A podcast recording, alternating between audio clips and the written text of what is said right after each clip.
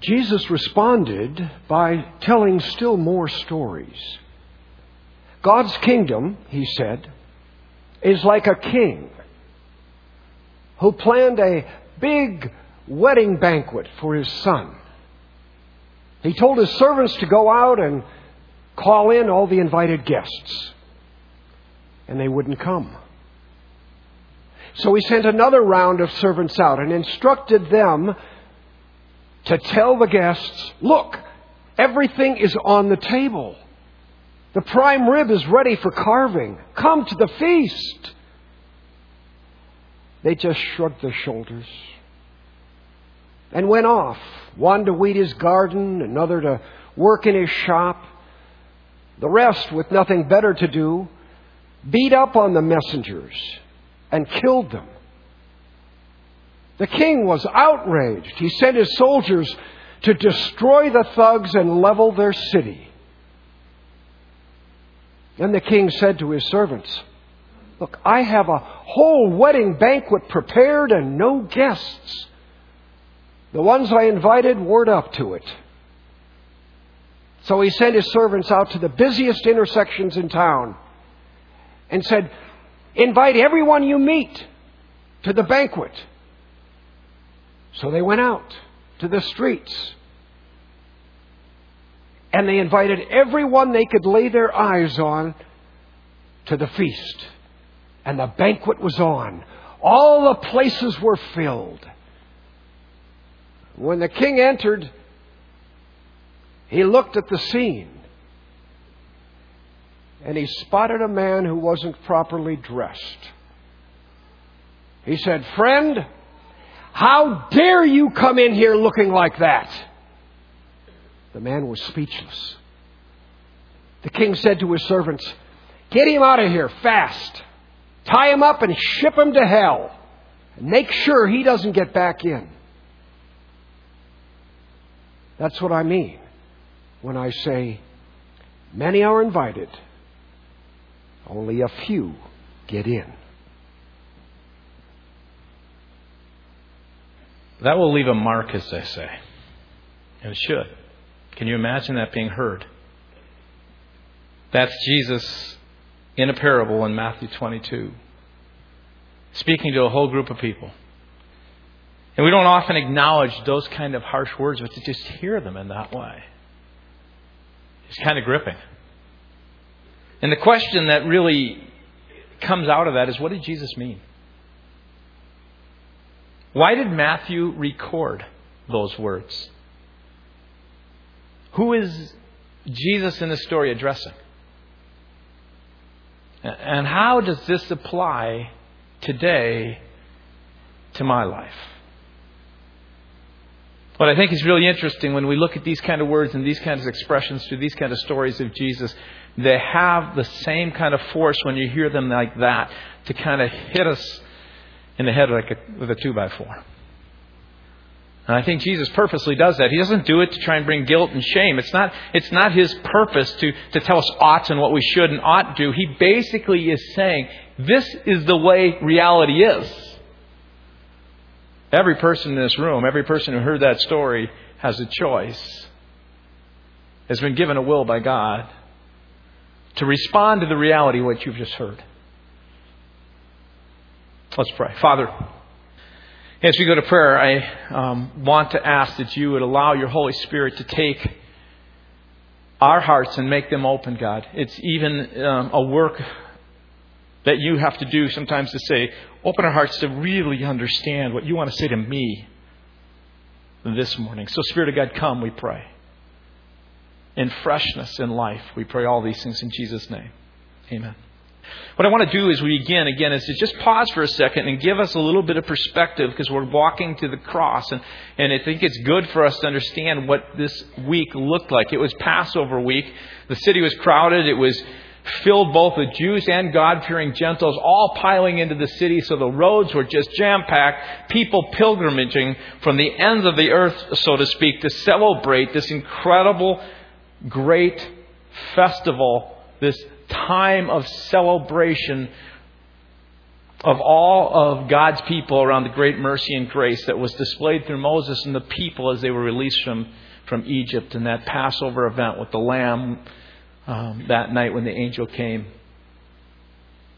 and spared those who recognized and acknowledged that they needed this sacrifice, the blood of that sacrifice, on the very doorposts of their house. So here's the final week.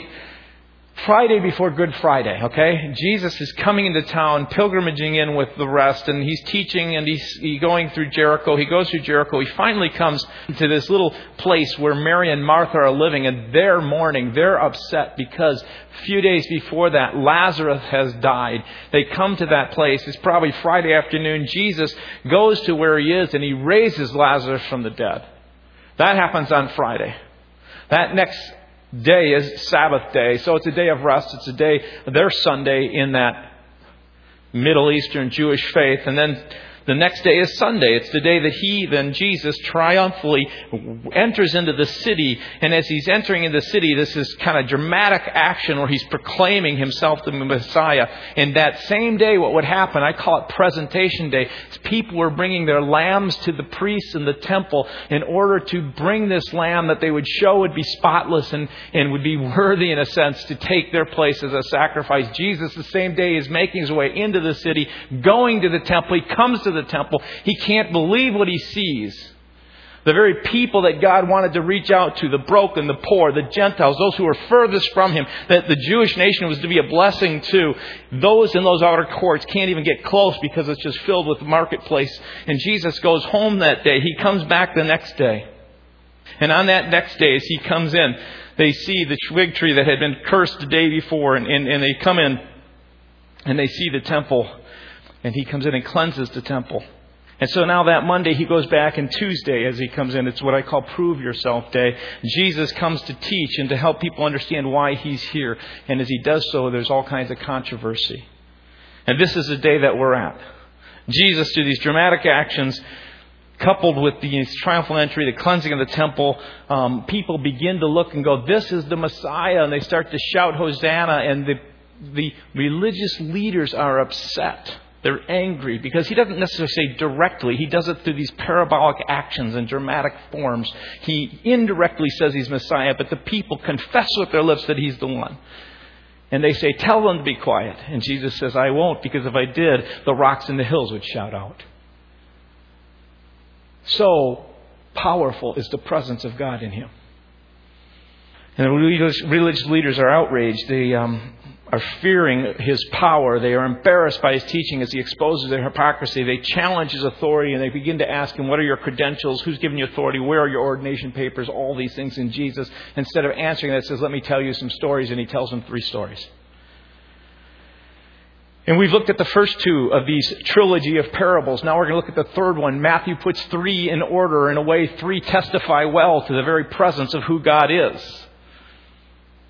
And he uses these three, in a sense, to reveal to us and to these people the gravity of the refusal of acknowledging Jesus as Lord and Savior and the rejection of the Holy Spirit when the Holy Spirit comes inviting you and me into this kingdom. And so the structure of the parable is really interesting. So it's quite simple, and we'll look at this right now. Verses 1 through 4, we're going to look at how this parable kind of breaks down, is an invitation which has been rejected. Verses 5 through 7, the rejectors are judged. As you go on through verses 8 through 10, new guests are invited. And then there's this addition, and we'll talk about it for a moment when we get into this. Verses 11 through 14, the intruder is expelled. It's a very interesting twist. And I'll end this whole thing with just a few observations. So the invitation rejected, verses 1 through 4. Again, if you listen to the New International Version, verses 1 and 2, Jesus spoke to them again in parables. He's just basically saying this is a custom of Jesus. In fact, he has just spoken a couple of parables. He now starts into this third one. The kingdom of heaven is like a king who prepared a wedding banquet for his son. And again, Jesus, with incredible brilliance, captures what it's like to know, to live, and to experience the ongoing presence of God. He's trying to give them a story so they will understand how incredible it is that God in His presence has come to these people in order to invite them to live within his rule, within his reign, to experience him in his fullness. And so he says the kingdom of heaven is like the greatest celebration imaginable. Nothing would compare in those days to a king throwing a wedding party for his son. In fact, the word here you'll see about three, four times in this passage wedding banquet, wedding feast. It's interchangeable. It doesn't show you in the English language, but in the Greek it moves from that which is plural and singular, and there's a purpose for that. It's because in that day when they would hold a wedding banquet or feast, and especially a king, people as they would come would come not just for a banquet and then go home. They don't fly in for the night and fly out. They come from sometimes a distance and they'll stay for three to seven days, and throughout that whole time, it's a huge, grand celebration, a time of just getting together with people and stuffing yourself. I was in Ethiopia, and it was the first time I did one of these mission trips where I went there, and they had asked me to. I'd come in that night. We had driven quite a distance. It was into the western part of Ethiopia, where there was very few. Um, in fact, the, the land, in a sense, was just being settled in some ways. They were kind of civilized in many ways. And as we came there, there were just a couple churches in the area, and they told me that night that you're going to preach the next day. The churches are going to come together, and and we'd like you to preach. And so I said, what any preacher would do. Well, how long do you expect me to preach? And they said, oh, it doesn't matter. You can go as long as you want. I'm going, that's great. Wish you guys felt that way.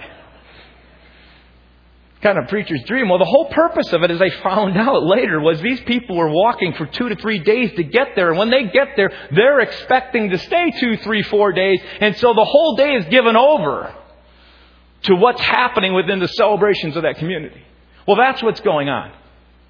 Can you imagine the celebration and joy such a party would be? The wealthiest, most powerful man in the universe, in their universe, putting on an indescribable feast or feasts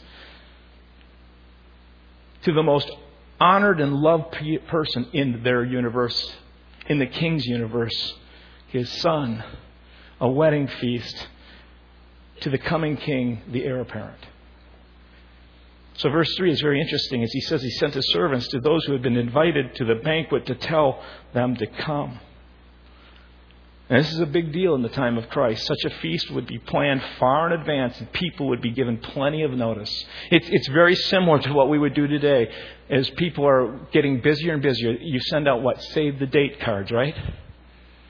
And in that day and that culture, in order for people to be able to pull away to spend a week to celebrate, the messengers would go out to those who had been chosen and selected, and they would get the save the date message. This feast is coming. This time of celebration is coming. There will come, and when that comes, you are to enter into it and celebrate and give yourself to it. Can you imagine the honor of getting an invite? Can you imagine someone showing up in your town, in your in, in this area, and, and the servant coming and saying, "Hey, I'm looking for I'm looking for Kevin Meyer. I want to let him know the King has invited him to the celebration." I mean, what an incredible honor that would be, as you experience this this this thrill of being invited. So much an honor. I'd probably, you know, you, you're the talk of the town, and you'd probably talk it up around the town, right? But here's what's interesting. Here's the catch. As Jesus comes to him and gives these invites, this master storyteller, what he wants to do is capture for them the best that life could offer was before them. This is what the kingdom is like. And yet, if you look at verse 4, as they hear, or verse 3, the very last part of verse 3, a shock goes through the crowd. He sent his servants to those who had been invited to the banquet to tell them to come, but catch us, but they refused to come. They're hearing this story and there's no way. I mean, if you had an all expense paid trip all the way to England to be at the wedding for a week, you'd probably go. No one in their right mind would refuse this invitation. And I thought of that and I wrote those words in my own message here. It, it reminded me of when I was in theology class and we were studying uh, this Dutch theologian Berkouwer when it came to the idea of sin. He was trying to explain that sin is just basically irrational. He said, just think about it this way. You're placed in a perfect garden with perfect relationship and you have all these perfect things around you and why in the world would you do anything to make it imperfect? Think of it this way. Anytime the invitation of God by the Holy Spirit comes to your heart and begins to knock on your heart begins to, to, to call you, to woo you, loving you, to move, to do something that he's, he's leading you to do, He's asking you to enter in more fully into the kingdom of God. Anytime you refuse that would be what? Rather irrational. They're thinking he's got to be out of his mind. These people are out of their mind. The invitations come. I mean, why aren't they going? But they refuse. And I look at this, the king is incredibly kind. The kind of God that we have um, so grotesquely um, revealed in, in, in, in, in stereotyped in our world today of this God who's angry, who's going around, just can't wait to kind of just hit you with his anger, is just so grotesquely wrong. This king is incredibly kind. This picture that Jesus gives of God is as a God who is patient, who is gracious, He's no evil tyrant. He's not a Gaddafi. He's not a Kim Jong il who, at the slightest offense, wipes you out. Do you catch that? Over and over again, verse 4 tells us this king, out of incredible love, he sent, it says in verse 4, some more servants and said, Tell those who have been invited that I prepared my dinner. And the word dinner is an interesting word here because in the Greek, it's not the word for the, the evening meal, it's the word for the brunch, or it's the, it's the breakfast meal, is what it literally means. In that day, you would have two meals. You would work like crazy when you got up in the morning, and then you would have a meal, and then you would work, and then you would have a meal. It was this first meal. Really, it was the idea is it's the feast is beginning. The very first brunch that kicks it all off is starting. And here's the incredible love of God once more displayed as Jesus shares it in this story. The king actually sweetens the pot. He not only sends more messengers who come out and say that the first banquet is beginning, the first dinner to the whole feast celebration starting, he actually gives them the menu. Look at this, if you would. The words are, are important here. He says, he says, My oxen and the fattened cattle have been butchered and everything's ready it would be unimaginable in that culture where when you would have normally a feast and you would have a feast, you would actually have goat or you would have in some ways sheep or lamb would be what you would eat. To eat oxen or beef, to have prime rib or steak, I mean, you would go, I just want to go for the taste of it. And what he kind of does here, if you look at this in verses 3 and 4, he says, To those who have been invited. This ties into this last expression. Many are invited and few chosen. You have to kind of watch it. So please, we're going to kind of go through this. There's a lot to cover. I, I just ask you to hang with me. He says in verses 3 and 4, to those who have been invited, there was a save the date, a preliminary invitation. Some were chosen to receive these save the date cards many months before the feast. It's beginning to resonate in their hearts what this story is about. Israel, God's chosen, had been given save the date cards. They had been told long before everyone else as a nation he selected a man abraham and out of this land of mesopotamia he chose and he brought abraham out and he said to your descendants i will bless you to be a blessing to the world. That's what i'm going to do for you. And out of you will come a blessing to all people. I'm going to prepare you for someday the great kingdom and the rule and expression of god for all people to come. And then he chooses moses and save the date sent to moses and the people of israel. They, they are brought out of egypt and again and again throughout the history of the people, servants come, actions occur, the save the date sent, all hoping that at some point, when the sun arrives, the banquet begins, the feast starts, they'll say, Let me in. I'm on board with my whole life. And then Jesus shows up. And Jesus begins to share with them the menu. They see the menu. They see people come who don't deserve to come into the kingdom at all. They see these people who have wasted their life through their choices or by choices done upon them that they have made. All these different people who are broken, who are, who need healing, who, who can't even get into the inner courts of the temple. These people who are Gentiles, who don't, they're flocking around Jesus. And He begins to forgive them. He actually heals some. The menu of God, of the eternity, of this life-giving God, this heaven is invading earth and they see it with their own eyes. Do you get the picture? And so this, this picture is mounting with Jesus. The kingdom has dawned. The menu of what the ruler, what the rule under God is now being seen. There's forgiveness and healing and reconciliation. There's deep intimacy with God. There's an ability to have deep intimacy with your husband or your wife or your children or your neighbors. your the ability to really live at a level that was meant for heaven even now and forever. And so the next verse um, begins to make even um, greater sense. Jesus, in a sense, in this part, begins to retell the parable, the second parable, where you look, remember back in that parable in chapter 21, verse 41? At one point it says, these people deal with the, the, the son of the, the tenant owner and they, they, they kill him. And he says, Let the wretched come to a wretched end. That's what happens here. There's judgment in verses 5 through 7, and through 8 through 10, there's replacement. Those who were given save the dates are judged. Those who are open to coming to the banquet replace them. So verses 7, verses 5 and 6. They paid no attention, went off, one to his field, another to his business. The rest seized his servants and mistreated them and killed them. There's basically two reactions. There's really three reactions when Jesus shows up. The first reaction are the people who really just desperately know that they need God. They've blown it. They will do anything. They recognize the only way they get in is by the mercy and grace of God. And then there's another group of people who hear that and they're not too, you know, they kind of go, that's interesting. And hey, yeah, and they go, I, I've got business expense reports to deal with, or I've got the farm. And and they walk off. And then there's another group who's affronted. I can't believe these no goods. They've done nothing to deserve it. I've been living my life for God. I've been giving my money to God. You know, it's all about me and what I've done. Look, God. And God comes to them and offends them. He may offend you. Because all your good works mean nothing in the eyes of God. They're filthy rags. The only ones that come and are invited are the ones who just receive it. And we'll talk about that in a moment. But here's verse 6. Some seize them. So there's two reactions there's indifference and there's hostility. The indifference is people who pass them by with selfish, mundane reasons, and those who have this sense of hostility are the ones who mistreat and they actually go and kill because they are so offended by their own pride is so offended.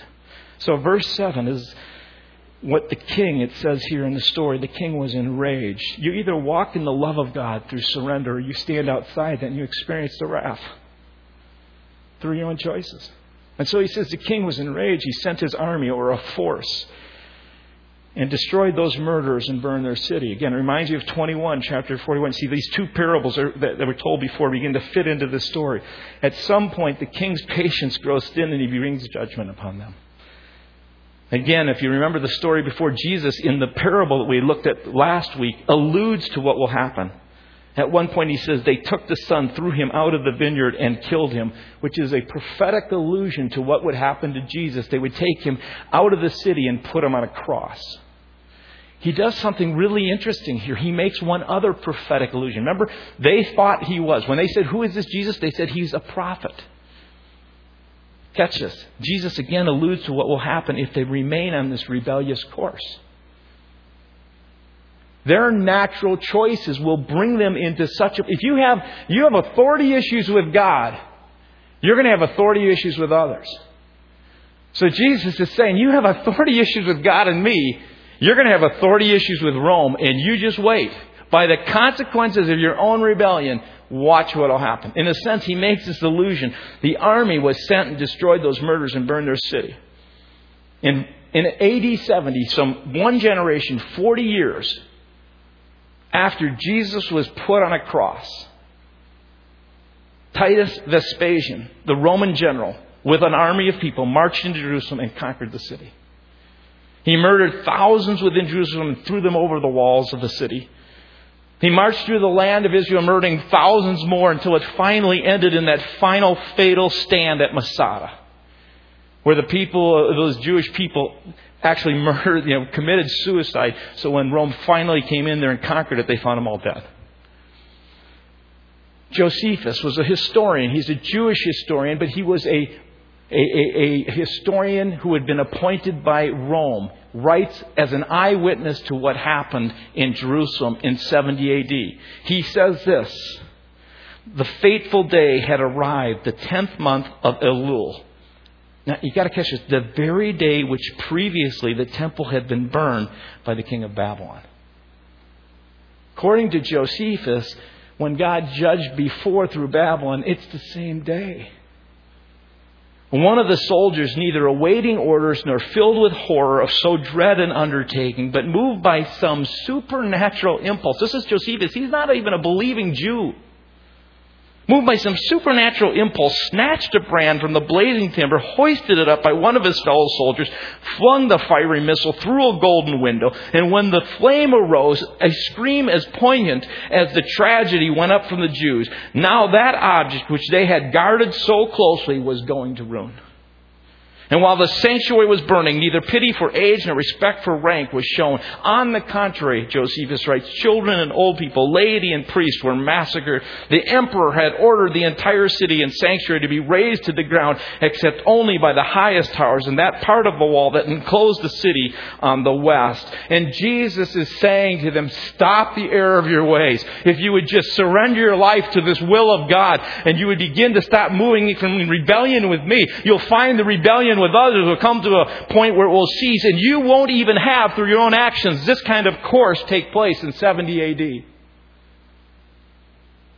That's powerful.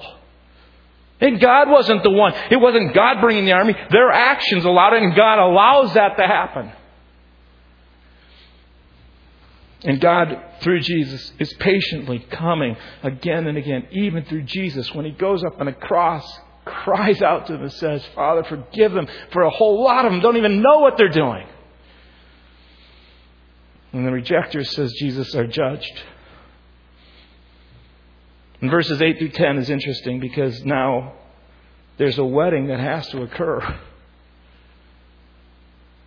And the king wants to throw a party heaven, this life that God calls us to live with Him right now, which will go on forever, He uh, wants people to be be flocking to Him. He wants right now, this day, people all around here to begin to experience the life that comes from Him.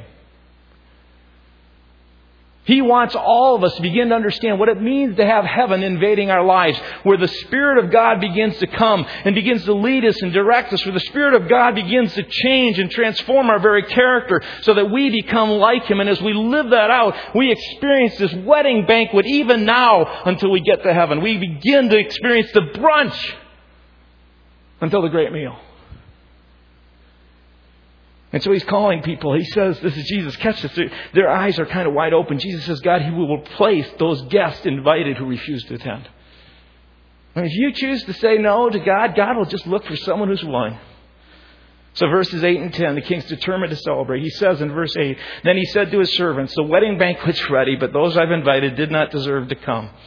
So go to the street corners, invite to the banquet anyone you find. So the servants went into the streets and gathered all the people they could find, the bad as well as the good, and the wedding hall was filled with guests. And in their minds, they can see Jesus throughout the last three years going everywhere throughout the, Israel, looking for the broken, the lost, those who seem far away, inviting them in because those who were invited, who had the save the date cards, refused to come. And the idea of, of, this story is that you're to go to the crossroads, the forks in the road, the street corners, wherever people gather and invite them to the feast. You go to the highways and byways, the shopping malls, the movie theaters, to the bars during happy hours, to Starbucks during book readings, everywhere you can imagine. Political conventions. Go anywhere and everywhere. Invite anyone and everyone. In a sense, go to the whole world and tell them this incredibly good news that you've been invited to the party of a lifetime and a party forever with God. Because I want my wedding hall packed, jam packed and filled. I want every mansion that I make in eternity to be filled. Isn't that cool? Good or bad? And then we read this last part, verses 11 through 14, which is a very interesting idea. The intruder is expelled. You would, in some ways, think it would stop there. And many commentators have a hard time with these next few verses. They go, Jesus probably told this parable, but Matthew, because he wanted people, as years later, to understand in the church, you know, all these things. I just go baloney. Jesus was an itinerant preacher and itinerant preachers, I can just tell you as a preacher, when you speak a lot, you use a lot of the same stories, and you can you can weave them to the ways you want. You can combine them how you want. I think Jesus, an incredible master storyteller, is looking at these people, telling them parable upon parable. In this last parable, he wants to make it very clear That those of you who got the save the date card, even though you're among the many, doesn't mean that you'll be among the few. And so, verse 11 and 12. When the king came in to see the guests, he noticed a man there was not wearing wedding clothes. He asked, How did you get in here without wedding clothes? And, uh, friend, he says. You ought to note that. Friend. How did you get in here, friend, without wedding clothes? The man was speechless. Someone got in who wasn't supposed to, and there was a sense of shock. You can just sense the shock. Some kind of commentators get all hung up on whether the king was to provide the clothes, or if they were out in the street corners, how they get back to get the proper wedding clothes. And I, you know, I don't think Jesus is into that. I think he's just saying, here's the point: they didn't have the proper clothes. But what we know is this: the king could spot it clearly, right away. And the person stood out from the rest, and when he was confronted, the man was speechless and he had no defense. He was guilty. He knew it in his heart. So, verses 13 and 14 Then the king told the attendants, Tie him hand and foot, throw him outside into the darkness where there will be weeping and gnashing of teeth. And then Jesus says, Listen, folks. Listen, those of you who have gotten saved the date cards. For many have been invited, but few are chosen. Which makes you go, well, what's this all about? Oh, and people get into predestination. Oh, you know what? Don't even go there. That's not what Jesus is really getting into. The point is simple and powerful. Even though he was invited, he was not dressed for the occasion. He was thrown outside, expelled as an intruder. He was a wedding crasher and not the lovable Vince Vaughn and Owen Wilson. For those of you who are younger. Jesus refers to the Jews here, and he makes it very clear that though many had been called and invited, there were only a few who will prove it through their life that they have received this grace, and this grace is transforming their life. It will be a few who will be blessed, so much blessed that they will actually turn around, and their lives, because of this incredible blessing, will bless others. You didn't get a save the date card, he says to the Jews, so that you could become proud of the fact and go around and tell everybody in the town, guess what? I know the king. I'm pretty special. No one gets a save the date card except by the choice and will of God who out of blessing says, I give it to you so you can be blessed and blessed others. In fact, I think it's really interesting. You should read through this verse 14. He says, Many are invited through grace, but only a chosen few by faith live in this transforming grace. And God knows it and sees it. So let me share with you just a few observations as we'll close on these. And they all fall, really, these three parables that he just told. This, this verse 14 is a summary in one sense of all of them. Eugene Peterson says that many get invited, but only a few make it. And what he means by make it, he means make it into the kingdom of heaven. My Kevin Meyer paraphrase is this Many are invited through his grace, but only a chosen few live by faith in his grace. That kind of transforming life where you have new clothes, a new kind of righteousness. So the first thing is the invitation of God is an invitation of grace. It's as simple as that. It's totally grace. He comes wide armed, open hearted, generous, and free, saying, Anyone, everywhere. In fact, if you look at verse 8, it says, The wedding banquet is ready, but those I invited did not deserve to get to come. And the word deserve here is very interesting. He's not talking about moral purity. He's not talking that they were good enough, religious enough, or holy enough, or they had given enough or done enough. It's merely because they refused the invitation. That's simply it. Grace was given, and they said, You know, thank you, but I don't think I need it. I'm pretty good on my own. If I'm going to bet, I'm just going to bet that someday when I stand before God, He's going to go, Yeah, you really try to live a good life. And He's saying, No, you know what? There is a recognition and acknowledgement like those who are lepers who felt outside, those who are prostitutes who felt so morally impure, those who were the tax collectors who had betrayed the, the, the, the religious system so greatly that those people thought, The only way I'd get in is by the mercy and grace of God. And if I could just throw myself at your feet, Jesus, and somehow you had a way to make the Father let me in, would that be good enough? And Jesus goes, That's it. The invitation is an invitation of grace and grace alone. And it takes faith. It takes your trust to believe, not in your own good works and all that you can do. It takes trust to believe that this God loved you so much, He would send His Son, and in His Son, you would have life. And verses 9 and 10 make that abundantly clear. Go anywhere and everywhere. Find anyone and everyone, whether good or bad, and invite them in. And so the question that I just want to ask you, the observation that I look here is, you know, it is all about grace. And if you come to a place where you recognize and acknowledge in your own life that you cannot get in, but you need to say, I just want to receive the invitation, the Spirit of God, even as I'm, as I'm speaking right now, might be actually knocking in your heart and saying, would you, would you open your heart to my love? You may need to come to a place where you just forgive yourself. Because even that is a sense of pride. The invitation is the invitation of grace. Here's the second thing I want you to know, just observation. The invitation of God is often passed by. There are lots of different people. Like I said, there's a whole group that just they would throw themselves at his feet saying, if you can get in by your mercy or grace, that's great. There's a whole group of people that when Jesus came and talked to it, didn't get hostile and didn't get mad. They just yawned. They heard this incredible news, this incredible great celebration of God's life and experience with Him that you could actually enter into by His invitation. And when they heard it, they went, eh, good, but you know what? I got expense reports to do. I mean, I, I use that because I, I hate doing expense reports. You know, if anybody, you know. Yeah, that's really good, but yeah, I got some lawn mowers to cut. There's lots of ways to pass it by. It's just all you have to do to pass by the, entering into this incredible kingdom life of God. And I'm not even saying here, not uh, this is not necessarily even about eternity, but the kingdom life of God that you enter into is the expression that Jesus says goes into eternity by the way you respond. And so when you respond to this life of God and the invitation of the Spirit and you respond to it, you begin to experience God in these new and these fresh ways, these incredible ways that He, but you can get preoccupied in life. You can get so busy doing your work and get so busy doing your own stuff that you just continually ignore the, the invitation of God that says, you know, I want you to step out in this area. Here's something I want you to do. So you experience more of my life and my kingdom. I remember as I was listening this week um, just about how easy it's to chase after things that we think are really good and miss it all. I was uh, listening to historian Doris Kearns Goodwin, who was um, had, had done a study on American presidents, and she actually uh, wrote the memoirs and had some insights into LBJ, Lyndon Johnson. She was the biographer. She was asked to be his biographer. And she writes this From the surface, Lyndon Johnson should have everything in life to feel good about his last years. So she was with him in his last years. Should have everything in life. In a sense, he had been elected to presidency, highest office in the nation. He had all the money he needed to pursue leisure activity he wanted. He owned a spacious ranch in the countryside, a spacious penthouse in the cities, sailboats, speedboats. He had servants to answer any whim. He had a family who loved him deeply. And she writes this with a sense of angst.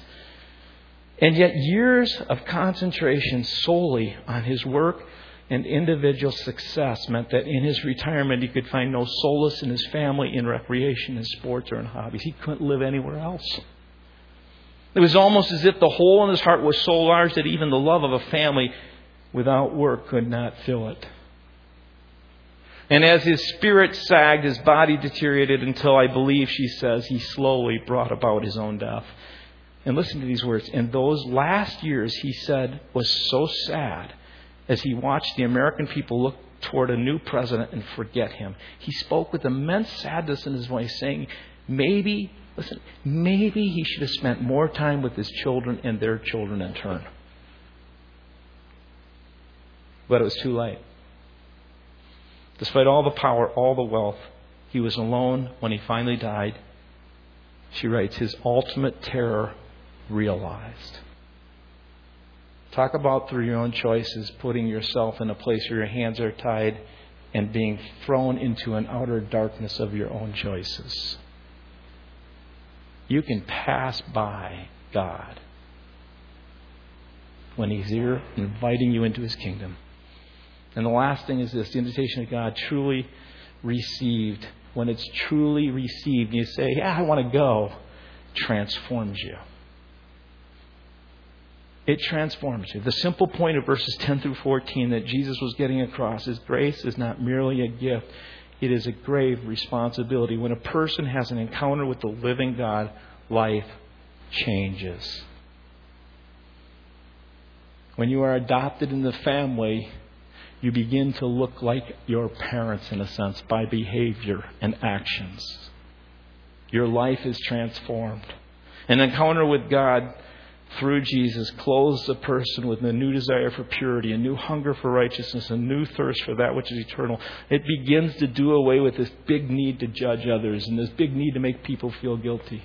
It just begins to do something in you that you could not do in yourself. And the parable has nothing to say about the kind of physical clothing, clothes that we wear here in church. Nothing but everything to say about the kind of character and spiritual clothes that begins to dress the very inner part of who we are. So that Paul points out in Colossians 3, verses 12 through 14, therefore, as God's chosen people, holy and dearly loved. Listen to this. As God's chosen people, how do you know the many are chosen?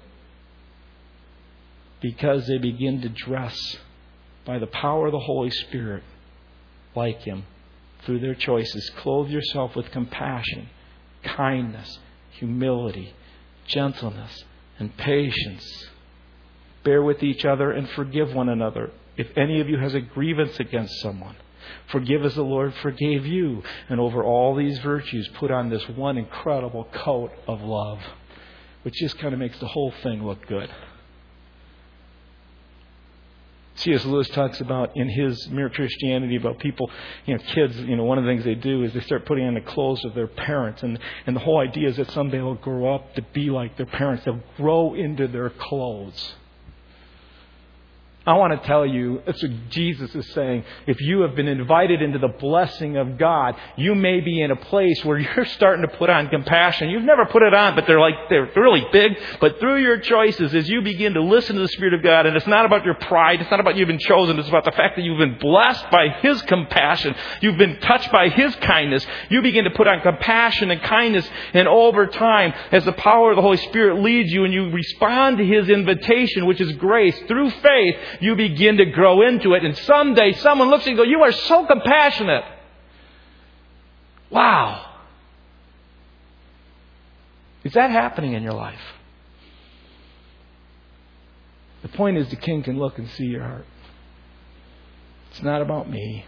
It's not my job to try and do this. My job just to tell the reality and ask you to say, do you want to live in it or not?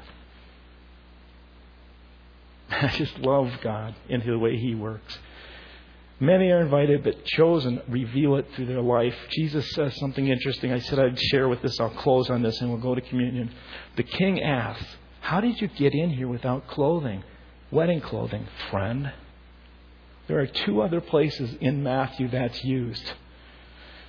In Matthew chapter 20, verse 13, at the very end of the story, they're complaining about the guys who got all this grace and were paid the same amount, even though they came the last minute or hour while they worked the whole day. And the owner looks at him and says, Friend, I'm not being unfair to you. Didn't you agree to work for a denarius? One other place this word is used in Matthew chapter 26, verse 50. As Jesus is being arrested, Judas comes up to him. Jesus puts his arms around him and he gets a kiss on the cheek and he says, Friend, Jesus says, do what you came for. I just want to share with you because you've grown up in a church, because maybe you have um, attended often, because maybe you've served with someone in ministry, because you have given money to, because you've been among the many doesn't mean you're one of the many.